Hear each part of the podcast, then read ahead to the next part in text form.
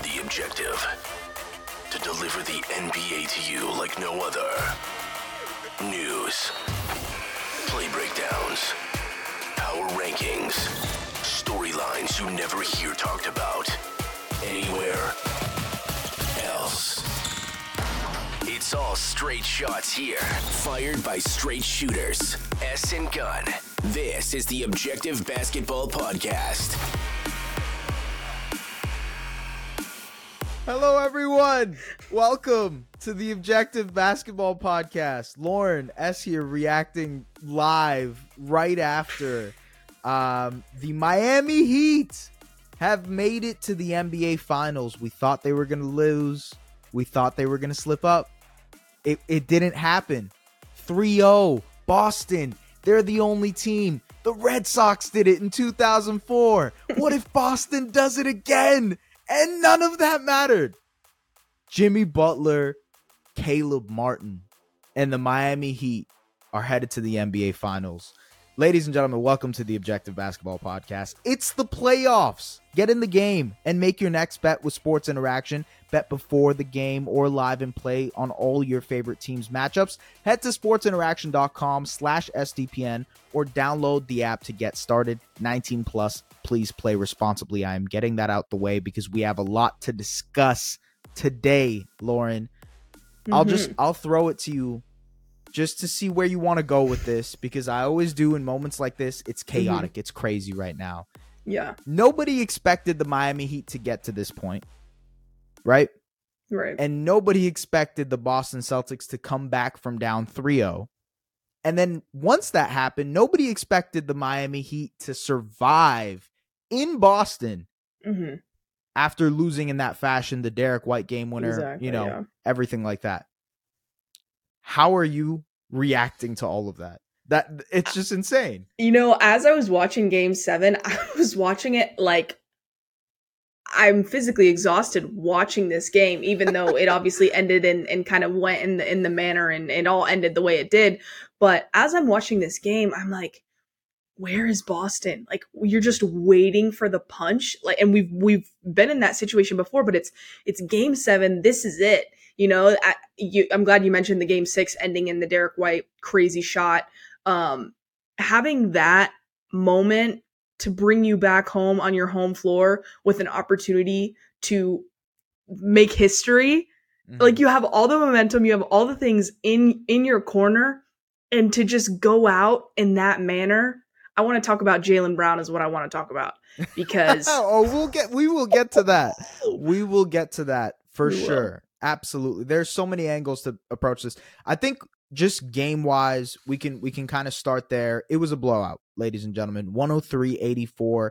The Heat handled business. They looked uh, I think throughout from the start of the game, it felt like the the type of game the Heat want to play.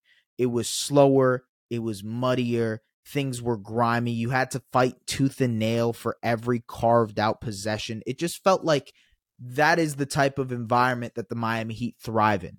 Mhm. Um and and it turned out that way. Yes, the Celtics didn't shoot the ball as well as they wanted to. They struggled tonight. They couldn't hit any of their shots from outside. They shot 9 of 42. 9 of 42 from behind the arc, 21% from 3. And yes, we can talk about the shooting. We can blame it on that.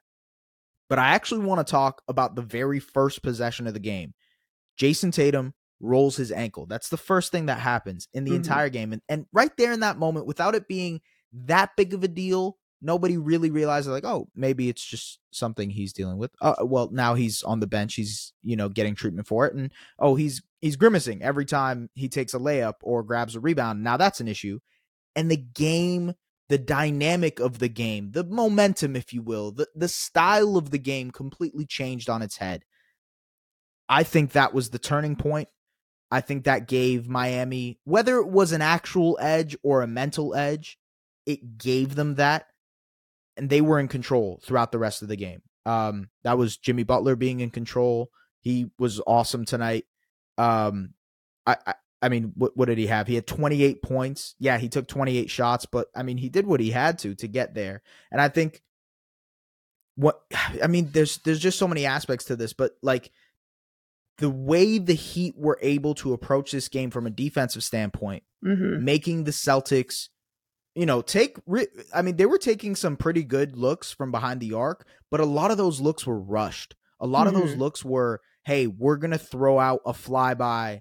Uh, you know, as as the shot is going up, just to make sure we have a body Mhm. there to contest it, and it worked. They did a good job executing their defensive game plan the offensive side of things wavered for Miami, and we can get into that when we talk about Denver and how they match up, et cetera, et cetera. But for now, I just the Miami Heat, like they they've they have done it. They have silenced all doubters. Jimmy Butler is headed to his second NBA Finals. Kyle Lowry is headed to his second NBA Mhm. Finals. You know, Bam Adebayo.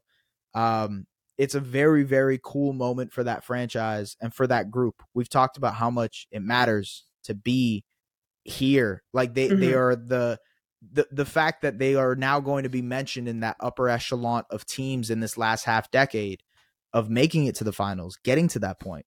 And I'm sorry I'm going off here, but it's just so much. Lord, no. please jump in yeah, no, I mean, as I was watching them, kind of going back to one of the things that I said before about just being physically exhausted watching this game was we've talked before about how Miami has this experience, but at the same time, Boston doesn't have the excuse of being this young team anymore Yeah. that that you know just needs time, needs reps. That's not that's not an excuse. And and the Jaden Jayson Tatum injury was definitely a turning point. I agree with you there. But again, as I'm watching this game, it goes beyond Jayson Tatum. You're watching the Miami Heat, Jimmy Butler, um, Haywood Highsmith making these, just everyone making hustle plays, even Kyle Lowry. Um, Mhm. So many guys, everybody, everybody on the team making hustle plays. And that is Heat culture. That's what they do. We've seen it all year, all playoffs. But when you are in kind of this quote unquote hostile environment and you're in a game seven and the pressure is at an all time high and it's, it is quite literally do or die um, Yeah. to be able to to to stay in control and, and do the little things and stay detail oriented is very very difficult to do and i think when you see a team like boston and you see a team like miami go back and forth with a team that is kind of losing control and kind of losing their composure when you have Jayson Tatum and you have Jaylen Brown and everyone is like, okay, well, Jayson Tatum has this injury and that's kind of the Jaylen Brown opportunity for you to step up. And who are they deferring to? Derek White. That's no disrespect to Derek White, but like Jaylen Brown, that's your moment and, and you failed. And so I think for Miami to, to, take advantage of the Jayson Tatum situation and continue to do the little things, stay the course without feeling you like you are ever playing with your food. That is what takes you to that next level. And I think that for this Boston team, I don't even want to call it growing pains. I don't even know really what you call that performance. But for Miami, Yeah. I mean, it's just another. I don't know what necessarily lies ahead for them. That's that's a whole different conversation. But what they did tonight after losing and then having to go into an away arena, uh, especially dealing with a Boston crowd, that is a lot to take on, and it just never looked like they were um, even phased by that. They Yeah. it was like they were on a mission even from the time I think Spo said right after Game Six, he said we wish we could tip off tip this thing off right now, um, and you saw that in this game. So. Um, I think it was incredible. I'm very curious to see, you know, moving forward what happens in this next series for Miami. But all all playoffs long, we have talked about what to expect from them. How high can they? How high and how how long can this thing go? And I mean, I'm I'm done doubting them. I'm not necessarily saying I'm picking them over the Nuggets, but what Yeah. they're doing, I can no longer pinpoint the trajectory. I can no, I, not that I could before, but it's just it's really amazing and a testament to what they've accomplished this season. there's a level of resilience that is required to mental resilience, physical resilience, all that stuff that is required to lose your third best player in the first or second game of the NBA playoffs in Tyler Herro and then lose the replacement to that player which is Victor Oladipo a couple of games after that and then go on and fill your roster with guys, fill out the rotation with guys like Caleb Martin who was waived by the Charlotte Hornets two seasons ago, picked up by the Miami Heat. Now the story has circulated everywhere, but yes, J. Cole set him up with a workout uh, with Caron Butler in the Miami Heat. He signed on there with a two way contract, and now he averaged not almost 19 points in the NBA in, in the Eastern Conference Finals and dropped 26. Was it 26 points tonight? Yes, he dropped 26 points on 11 of 16 shooting in a closeout game seven elimination game.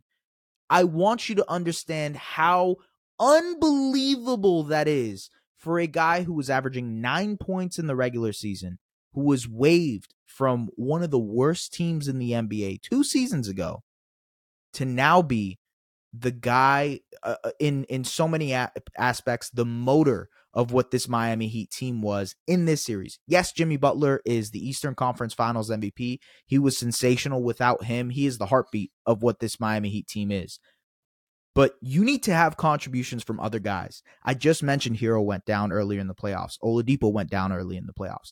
The fact that these guys have a resilience level, a belief in themselves mentally to be able to step up in these moments. Duncan Robinson last night or or two nights ago in game 6, missing those shots, still playing well tonight and also being very very effective in the last game. Also just popping back up in the NBA playoffs. Remember how people were talking about Duncan Robinson, the albatross of a contract? How are they right. going to move Duncan Robinson? Mm-hmm. And now he is a key rotation piece back in their, you know, for an NBA Finals team. Mm-hmm. You talk about Max Strus and Gabe Vincent, guys who are going to be free agents looking for a lot of money this summer. Those guys also stepped up in major ways. The, Haywood Highsmith in the second quarter of this game. Haywood Highsmith. Haywood freaking Highsmith. Some people would say that is a 2K generated name, mm-hmm. but it is not. He is a real NBA player, and the man played some great minutes tonight for the Miami Heat. I, I to me, that is the secret sauce to to Heat culture. That's why I have the red. I, I, I, had to do the red to make ready. Heat culture. I was ready for it. It's the secret sauce. It's the fact that they are able to somehow, some way, get guys to buy into a system, a belief system, mm-hmm. something mm-hmm. that is mythical in a lot of ways. And it just helps them contribute whatever they ask, whatever they require of them. They are yeah. able to do it. That's the Miami Heat way. It is. And it, and it worked it's it's unbelievable and I, I tweeted something out earlier during the game because as i'm watching these guys and continuing to watch what they've been doing and they've been doing it all playoffs it, it wasn't just tonight but everyone is is continuing to talk about the undrafted guys and and for years we have talked about miami as an organization and their ability to go out and find those guys but i i really do think it goes beyond that and that was kind of the essence of my of my tweet was that one one of the things that uh, the broadcast crew had said earlier in in this I believe it was this series was that Miami when they bring guys in undrafted guys they treat them as if they're quote unquote star players or or players that were drafted. I heard, I heard that in game 6. Yeah. Yeah, they were not they're not just undrafted guys that are like barely making the cut and I think that there's something to that. I think that, you know, a lot of guys in, in different systems might come in and have this, this mental pressure and stress and anxiety of this is it. It's do or die with my career, with what I've been working my whole life for. And so I think the Miami Heat, not only do, not only do they have this, this knack for identifying talent, but it's identifying talent, identifying a fit within your system, the right mindset, the right personalities, and bringing able to being able to bring them in and then kind of cater to them and and and welcome them into your system and into your organization to the point where they're Absolutely. ready to contribute on day one. That's mm-hmm. very very difficult to do, and I think that there's a lot that goes into that that kind of gets. I don't want to say like overlooked, but people just gloss over it and say Miami can just identify they're great at finding undrafted guys. I think it goes beyond it's that. It's hard to quantify, right? It's, it's hard very to, hard. It's very how, hard. If you're not day to day with the team, if you're not seeing exactly what they put these guys through, how are exactly. you able to, you know, specify, okay, this is what is very different? I, personally, one thing I would love to do in my time later down the road is to be able to go and investigate, like, okay, what makes this team's development system different from, I don't know, the Dallas Mavericks or the mm-hmm. Toronto Raptors or whatever. Yeah. Um, I, I I think that's an interesting point, and you bring it up that the way that they find guys that are willing to be developed and also uh, just fit their system, what they want to believe in, what they're doing. Um, okay, maybe too much heat culture right now. Let's flip it over. yeah, to the to the Boston Celtics because we can we can talk Miami Heat when we do. We'll, we'll talk about the Nuggets and the finals in a second, and we'll do a little bit more Miami Heat stuff now. The Boston Celtics have for another season fallen short of their expectations.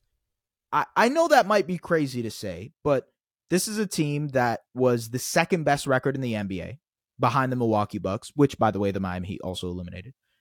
And they were expected to either win the NBA championship or make it to the NBA finals. And actually, no, I, will I'll take that second caveat caveat out of there. They were expected to win the NBA championship. That's yeah. what they came into this season saying, and they didn't. And they fell short of those expectations by a good amount.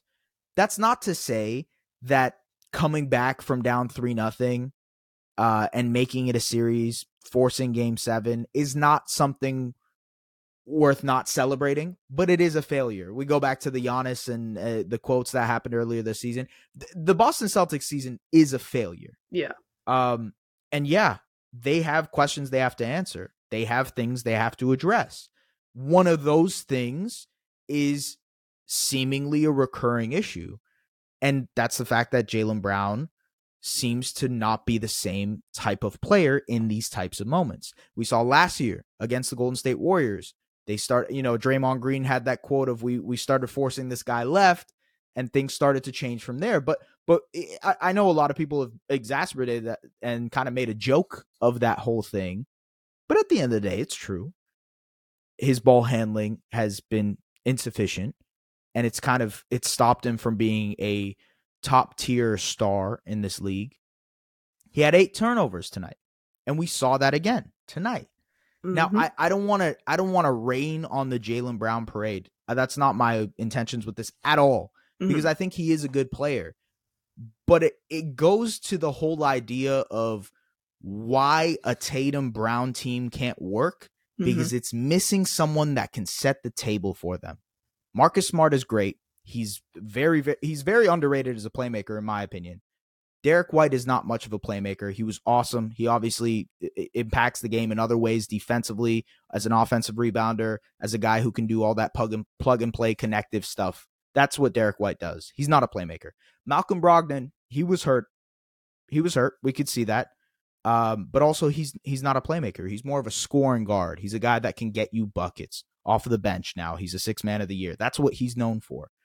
Um, they need another guy to set mm-hmm. the table because it's clear that Brown and Tatum have that as a deficiency. Yeah. They can't create their own looks and create for others at a high rate. Right. It, I think that's also you mentioned this last week, but some people have brought that idea up about Kawhi and PG. Mm-hmm. They need a point guard next to them. I mean, the Clippers have been looking desperately for a point guard. That's why Russell Westbrook worked. Russell Westbrook was great in the playoffs and this season for the Clippers because the Clippers desperately needed that type of player. I'm not saying the Celtics should go out there and get Russell Westbrook, although maybe may, maybe, maybe, that's a good fit. Honestly, I, I kind of don't hate that fit for them. I think that would make sense. But they need another guy that can set the table, that can create looks for them, that can get downhill and make life easier. That's probably the best way to put it. Make yeah. life easier for Jaylen Brown and Jayson Tatum. Because right now, the way that the team is structured, it just doesn't seem like it's prepared for, you know, getting getting over that one hurdle at the yeah. end of it, you know? Yeah, and it and I I I hate because I feel like there's an element of recency bias that's going to come sure. with this next phrase, but I do feel like this was kind of it. Like if if this season, if this was the season that you couldn't get the job done because I agree with what you said a second ago it was it wasn't Eastern Conference Finals. It was the NBA Finals.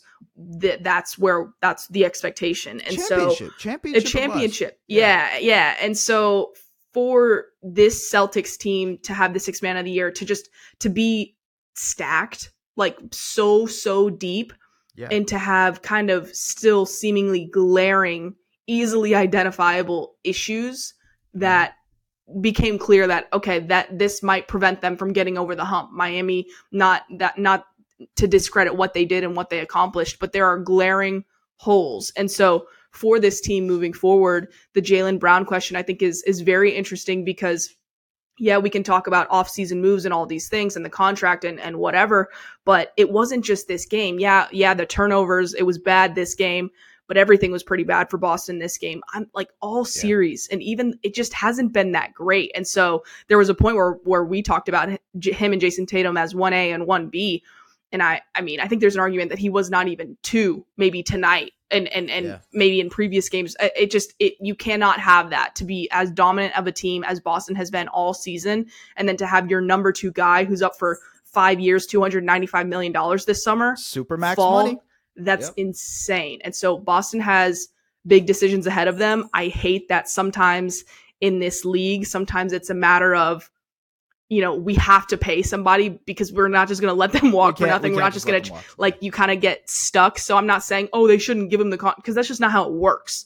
Mhm. But I do think that they have serious questions ahead of them and who out there in terms of playmaking could they add at a low cost or will it be more of a significant shakeup? And and and when you're looking at the playmaking, I don't know that a significant shakeup in that in, in that role specifically is out there.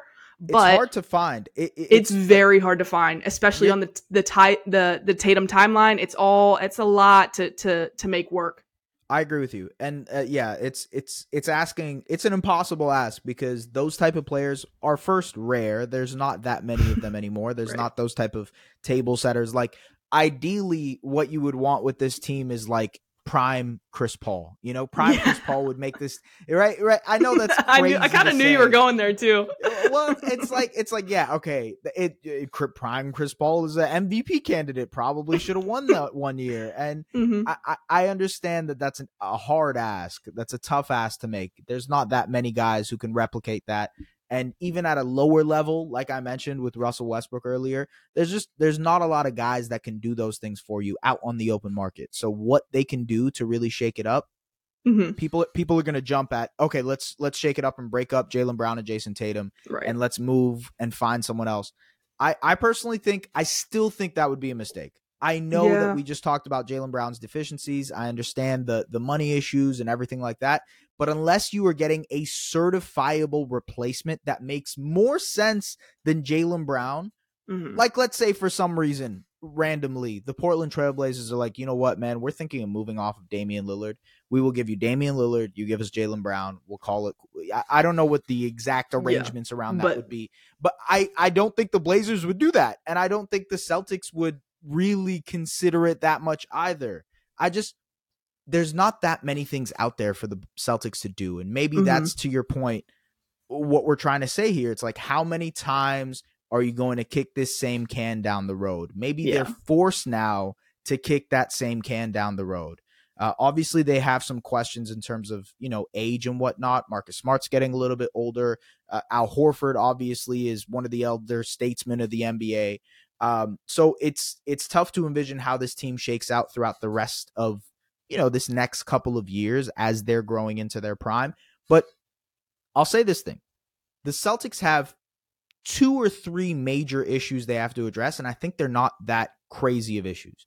One, it's the over reliance on the three point shot. I think it's very clear throughout this playoff series, we've seen that the offensive structure of this Celtics team is to get downhill and collapse the defense, generate open looks from behind the arc that way.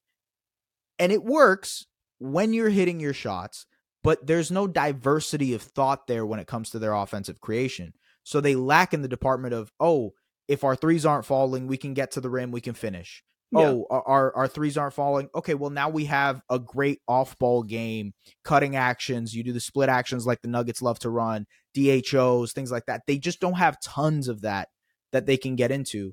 And I think that's maybe an area where Joe Mazzulla and his coaching staff can grow. Maybe that's Yeah. something to address in the offseason, getting more veteran experience on that coaching staff.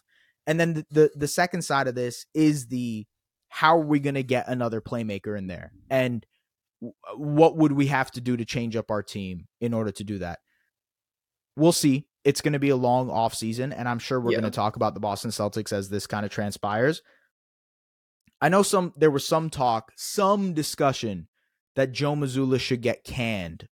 And I don't think that's the case anymore. I think Mhm. maybe when it was 3 nothing and they were on the verge of a sweep, it was more of a conversation.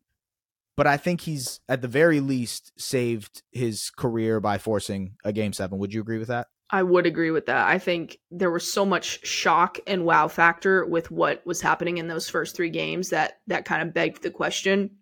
But then there's a lot that goes into being able to tie it up at 3-3. So I think Yeah. he has I, I agree. I think he's secured his his job moving forward, and I think that that's the right decision for the Boston Celtics because they're like we've just talked about. There are going to need to be changes. You can't just run the same exact scenario back, but too much change can often kind of present cracks in the foundation sometimes. And so I think rocking with Joe moving forward um, will be kind of their best path forward and kind of figuring out those around the fringes moves that's what I think will be the, the next move for them. I kind of look at like Robert Williams, for example. I think that something there could could help them out. Um, but hanging on to Joe, hanging on to Jaylen Brown, I think you have to do that. Otherwise, you you have real big questions if you if you are making those kinds of moves. The other side of this is like we mentioned the money side. It's like hey both of these guys we mentioned it uh, in a podcast a couple of weeks ago but they're going to combine for $600 million over this next five or six years if they were to both sign their supermax extensions. Um, obviously with brown and making the all nba team that's now in play. And i wonder if the celtics look at it from that point of view.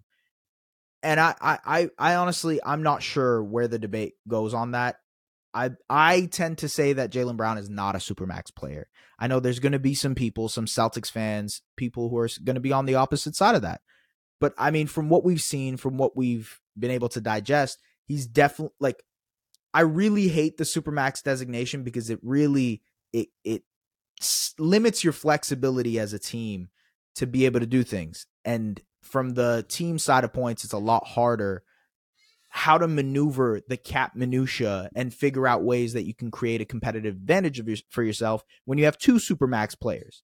Um, it's a tough pill to swallow, and and the Celtics will have to at least, at the very least, question whether it's the right investment to make. Because Right. once you sign him onto that supermax contract, might be a little bit more difficult to trade him. Right? You're looking at Right. Bradley Beal right now with the Washington Wizards. Bradley Beal is a great player, right? Good player. I think I think he could help a playoff team. I think there are some teams, maybe even fringe contenders, that could use a Bradley Beal. But at the same time, the the money, the super max contract, we talked about it last week with how much he's he's owed and how far down the road he's owed that money. It becomes a question, and it, I think it becomes a fair question, especially with Brown.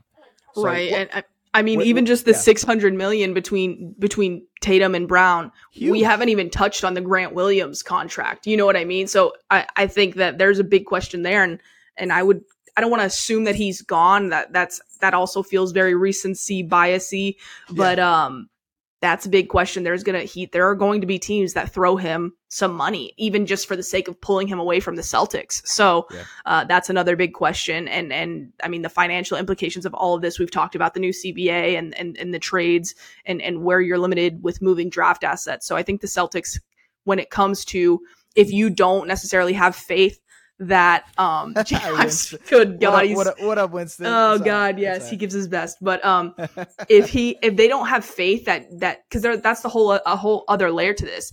If they don't have faith that Jaylen Brown and Jayson Tatum are the core, the two duo, the duo of the future. Okay, say you throw Jaylen Brown the money just to keep him, just to keep it moving forward, so he doesn't walk. Then how do you necessarily build your team moving forward? Uh, you know what I mean? flexi- your flexibility is ruined. Yeah, way. even if you're like, oh, we'll just trade Jaylen Brown and this and this and this. Well, it might not be that simple if the opportunity presents itself, and that's another thing that I think is going to have to go into the decision making for the Boston Celtics. You know what's crazy? I I hear the little little God. thing, and and it's crazy because I keep thinking it's my dog. My dog keeps walking in the room, and I'm like, what is what is attached to your leg? What is going on? Okay. He's so bad, He's so bad. Doesn't matter. Yeah, a, a bunch of dogs, man. A bunch of dogs like the Miami Heat. Um, I, I I think with the with the Boston Celtics, like we will we will see what happens as the summer goes down because who knows, right?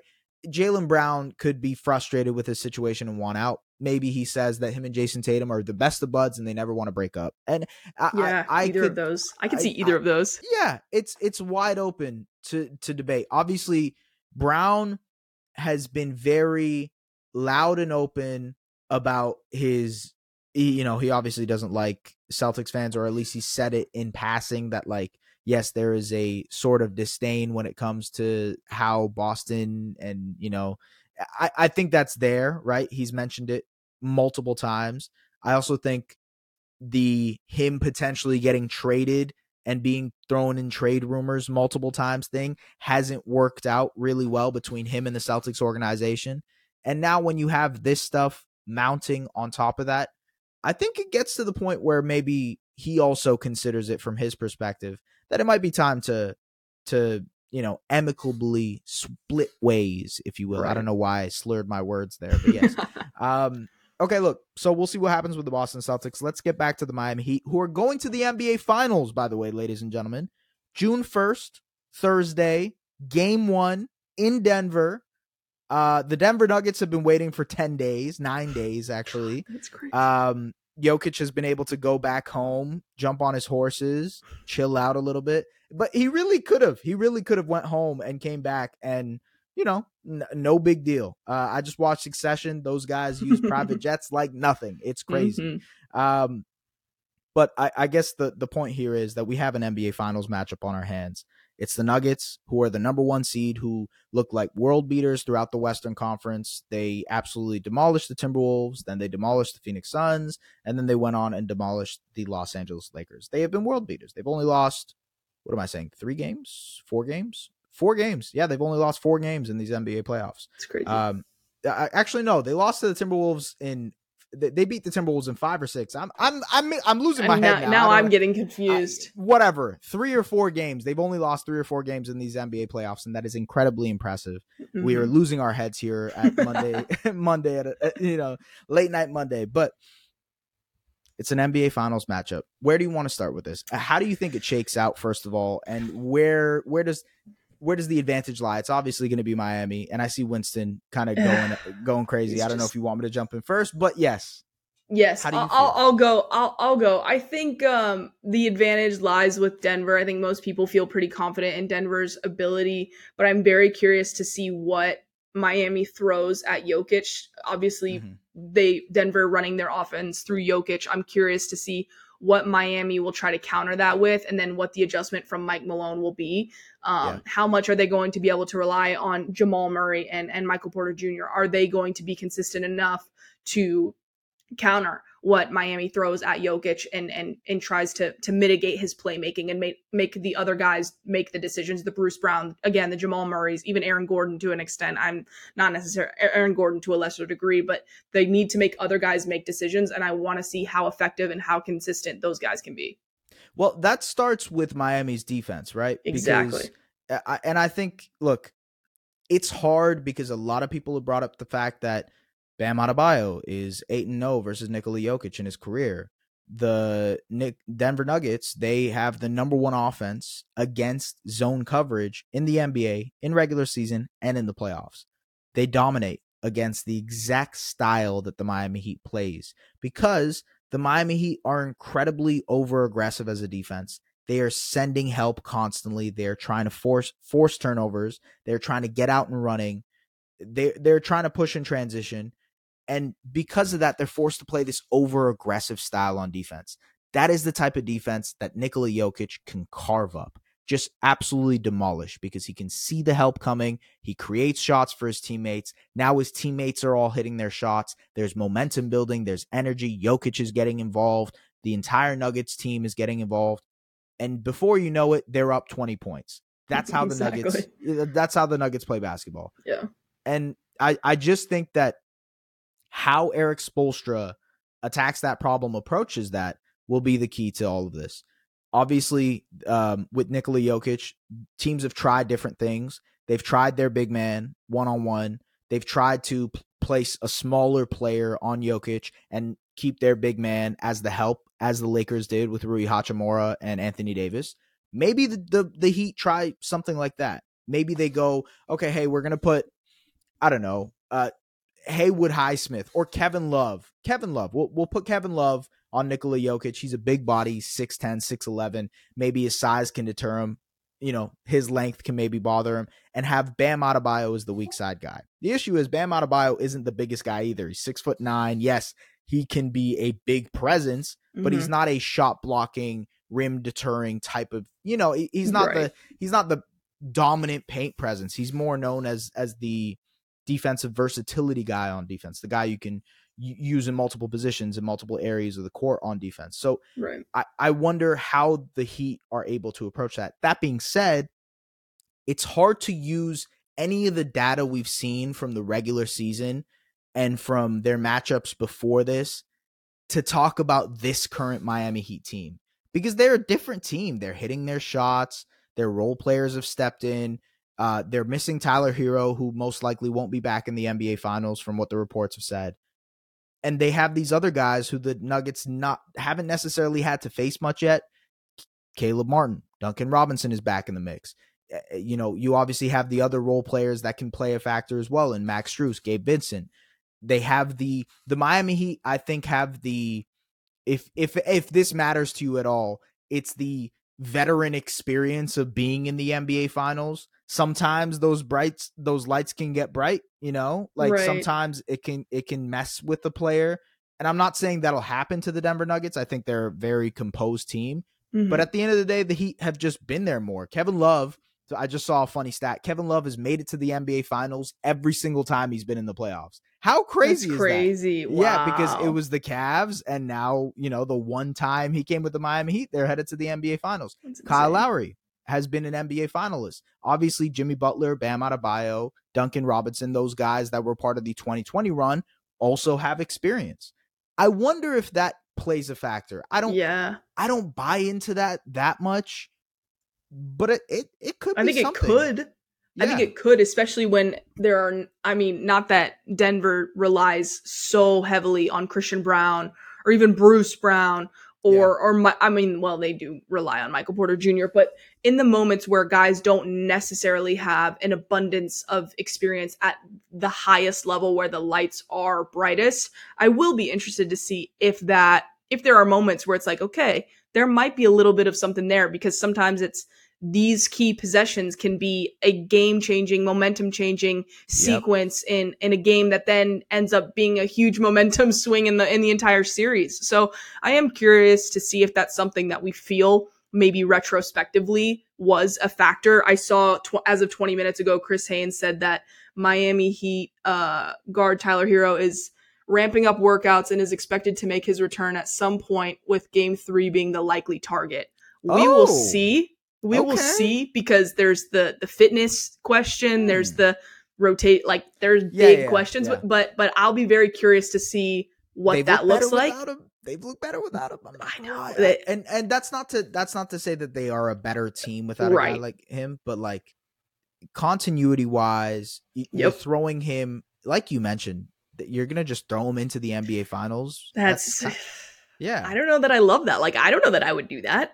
You yeah. know what I mean? Like that's a that's a huge that's a huge risk because you're it's you're going to be right in the middle of a series making right. adjustments, going back home, and then you're going to just completely switch everything up. I that's there's a lot of risk up there. your playoff rotation. You already have guys set. Uh, they obviously know their roles. To right. throw a guy like Herro in there who is a high usage player, I I that's a hard question.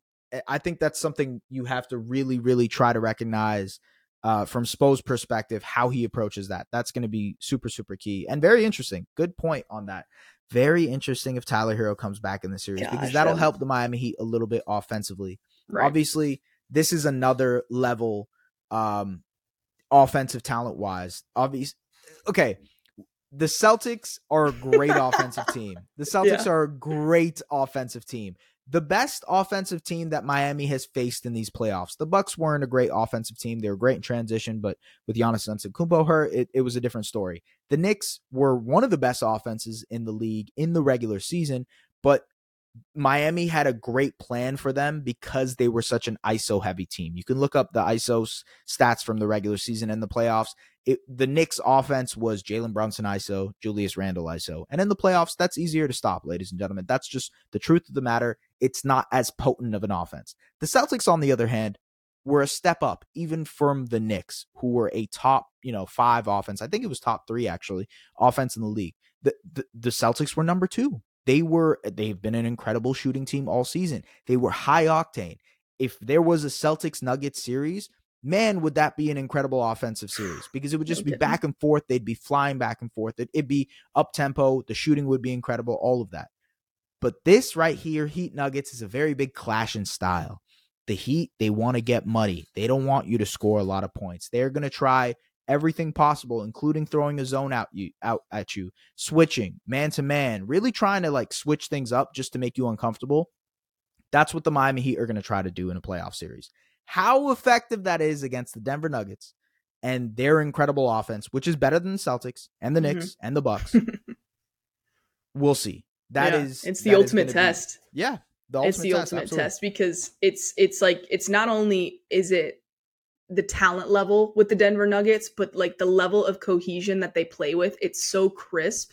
Yeah. And so I'm very, very curious to see just the adjustments from a defensive perspective alone, how how Spo goes about that and what that looks like over the course of a series, because obviously it's gonna it's gonna change.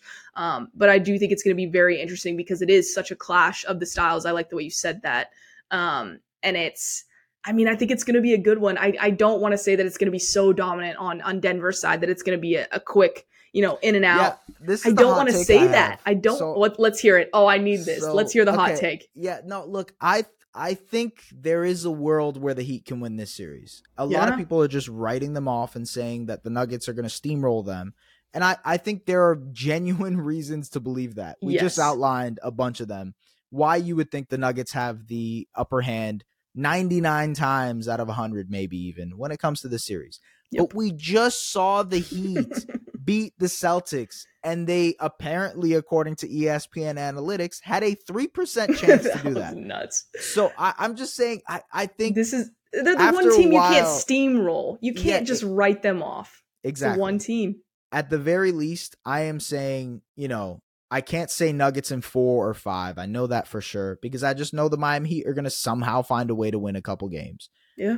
I, I'm out of respect to Jimmy Butler and the Miami Heat and Heat culture because of this this light bulb, um, I'm going to say the Nuggets in six. That is Yeah. my current prediction. If the Heat win this series, more power to them. Incredible story. What a unbelievable run to be the first eight seed to win an NBA championship, second eight seed to make it to the NBA finals, beating the beating all three top uh, top three teams in the NBA That when would it comes be to the insane. I just it would be absolutely insane. I would not be shocked because they have been shocking the world literally every single series. Yep. I have had I have not picked them in one series. Me either. Me either. Because every time we do a preview, every time we talk about them, I'm like, I just don't see how they can do it. How but I'm not going to be surprised if they do it. And then they do it. And I'm like, And then oh, they do it. God. You think I'd with- learn? with the Bucks, we're like, yeah, you know, they obviously have playoff history. They've done this before, but realistically, they probably won't do it. They do it. Yep. The Knicks were like, man, it was a great run, but the shooting variance with the Bucks series, they were shooting the lights out. Can they keep that up? They didn't, but they still won the series. And then in the Celtics series, we're like, look, man, it's been a great run. It's been a great run. You tried. your great story. Good time. Yeah, great story, good times. Pat on the back. See you next season. they go up three nothing. They go up three nothing, and we're like, oh wow. Well, I guess I guess an eight seed is just gonna sweep. This feels the- familiar. Yeah. Um, and who knows if they somehow find a way to do that again uh, in the NBA Finals? It they've proved us wrong three times in a row. And what is it? Uh, what's the saying go? Uh, you know, the, the George Bush saying, uh, "Fool me once, shame on you. Fool me twice." Yeah, yeah I don't remember. Yeah, yeah, I, it is, but- yeah. Shame know, on you. Fool me twice. Shame on me. Yeah, Yeah, yeah. yeah, yeah, I got you. I Okay. got you. anyways, that is the finals preview. We will talk about it more in depth Thursday through on. Um, there is some other news in the NBA world, and I can't believe that this is towards the end of the podcast because there's just so much that happened with that game, ladies and gentlemen. We're 45 minutes in. We've been talking Eastern Conference basketball, so we might as well continue talking about Eastern Conference basketball, but this is offseason related. The Philadelphia 76ers have their new head coach. A head coach I am familiar with. This is Nick Nurse of the Toronto Raptors, NBA champion Nick Nurse is going to be the head coach of the Philadelphia 76ers. He's their guy. He met with Joel Embiid. He met with Daryl Morey in the office of the Sixers, you know, basketball operations group, and he Mhm. signed on. Apparently, according to Wojnarowski, apparent the, the Woj bomb drop, and I, I read the article. Hey, he picked Phoenix. Uh, he picked Philadelphia over Phoenix. Interesting. Um, so the, w- maybe really maybe that's maybe that's a little bit of PR moves from Nurse. Hmm. Uh, but it seems like he's going to Philly, and it seems like they're trying to build something there. That he sold them on the vision on how to work around Embiid and how to build around Embiid. Obviously, Philly has much to address in the offseason when it comes to the James Harden news. That's going to be a big factor here is how are they going to retain Harden? Are they Mhm. going to retain Harden? And how does this team look next year with Nurse at the helm, offensively, defensively, etc.? But it's it's funny that it's Philly. To me, it is funny that it's yeah. Philly. So- Yeah, I mean, we've been talking about the coaching carousel, and I think I feel like for weeks we both have have been, or um, correct me if I'm wrong, have just felt like Nick Nurse in in Philadelphia just wasn't necessarily the best fit. It didn't feel right, and so Well, it just felt like it would be awkward, you know. yeah, Joel- there's that too. Yeah, Yeah. with with the history with Embiid, and so I just. I, I, I don't really know I don't know what to make of it. I need to see the system in play and I need to Mhm. see what the roster looks like because I saw a couple of Rockets people that I that I follow what, reacting to the news and saying this doesn't Right. feel like a very James Harden friendly like on paper it's like okay competitive coach competitive culture they're trying to do this but a lot I saw a lot of Rockets people saying this does not feel like a James Harden kind of Hire? situation yeah and I Yeah, thought that yeah. that was interesting I don't know what to make of it well it's a hundred percent a wait and see kind of thing as Mhm. of right now I do feel like Philly has no choice but to bring him back. Obviously, it, there's a lot of control in James' hands, but but if you're Philadelphia, you need to do everything you can. And I'm kind of scratching. I don't want to say scratching my head on the hire because you do have to get somebody who you can compete with. But I just the the the fit is still it, it's very it's a little bizarre to me. So I'm I'm curious to see how it shakes out. But I don't I I, don't know. I didn't I didn't love it. I didn't love it. Yeah, I, I think I think there are legitimate questions about how the fit looks because there's there's a couple of things we've seen from Nick Nurse. Uh, you know, Raptors fans who are listening to this will know the the criticisms around Nick Nurse were the following: that he would run guys too hard, there would be too much uh, minutes played was a big issue when it came to running the starters into the ground. Um, and some people will mention development and how the young guys on the team, including a Malachi Flynn, a Delano Banton, Christian Koloko, even other guys, Ron Harper Jr., whoever, um, didn't really get a lot of opportunity to to play and to develop and to figure things out. And I think those are two criticisms that were, I would say, they're fair. Um, although the minute side of things, who knows? Maybe the front office was, you know, really pushing to make it to the NBA playoffs. Maybe Nurse himself was feeling the pressure of having to make it to the playoffs, and maybe that was a goal that they had for this season. Um, and I, I think maybe that type of thing could be possible. At the end of the day, Nick Nurse is an NBA champion. I hope that Raptors fans can appreciate the fact that he is their, you know, NBA champion. I know there is uh, a little bit of divisiveness when it comes to Nurse. I think uh, the fan base is ultimately very, very split when it comes to discussing him because of how because of how things ended. Um, Yeah. I think it left a, a sour taste in people's mouth the way he was like, "Oh, I have to reassess things," and then he gets let go. And I, I think the way that it kind of spiraled over these last couple of seasons has changed the overall perspective. But let's not get it twisted. He's the highest winning percentage coach in Raptors franchise history. Won an NBA championship. Uh, he was instrumental in that championship as well. A lot of people remember the box and one against Steph Curry, him being very creative. A lot Mhm. of other coaches, including your own Rick Carlisle, has mentioned that they've borrowed from Nick Nurse. Yeah. Um, and I, I, I think that goes to say he is a good coach. He is a yeah. good coach, Yeah. but he is ultimately a flawed coach, like many out there. right. Um, but maybe it's just that the flaws that he has are something the Sixers can deal with. The flaws Yeah. that the six that Doc Rivers had was that he lacked in the playoff adjustment department, and the Sixers couldn't deal with that. Nurse Yeah. doesn't have that uh, issue. That issue, He is yeah. he is great at adjusting in the playoffs. So, Yeah, I think, and, and I I agree. I'm glad you mentioned his resume because it when I when I think about this situation in my mind, not necessarily being a great fit, it's weird, and I don't find myself saying this very often. But it's not as much because the coach was the quote unquote wrong hire because he's not qualified, but it's because of what he has a history of working with and how completely different it is with the personnel Yeah. that he's now going to be working with. That's a good and point. Like running James Harden and and Joel Embiid into the ground. I don't know if that's what he's going to do, but even from like a defensive standpoint, the the types of player that he players that he's used to working with versus what he's going to have now. I mean, God, Philly. you got to bring B-ball Paul back because oh my God, like Yeah. it's just going to be night and day to me, and that I think is the biggest. How is that going to work? I need to see it before I'm like, okay, makes sense. They say that the best coaches adapt to their players. They don't Yep. adapt. They don't force their players into one 100%. type of system. We'll see how good of a coach Nick Nurse is because realistically, the Raptors had asked him, and maybe he, eh, eh, under his own kind of vision, wanted to feel this out as well. But they they employed perimeter defenders, guys who can you know guard quote unquote one through five. They can be aggressive. They can overhelp and I'm not sure if that is as sustainable with the Sixers. You can play a different style. You can be more successful defensively with Philly because of the paint presence that is Joel Embiid. I mean, Embiid at his best defensively can win a Defensive Player of the Year award. He is that good Mhm. on the defensive end. And maybe Nurse is good enough defensively as as a as a schemer, if you Mhm. will, to be able to get them there. Um Yeah. The personnel you're right is is going to be a big issue. I mean, you have PJ Tucker who's 36 years old. Do they bring back a Tobias Harris? Do they look in trading Tobias Harris? Tyrese Maxey and James Harden are absolutely food on the perimeter when it comes to Mhm. defensive stuff.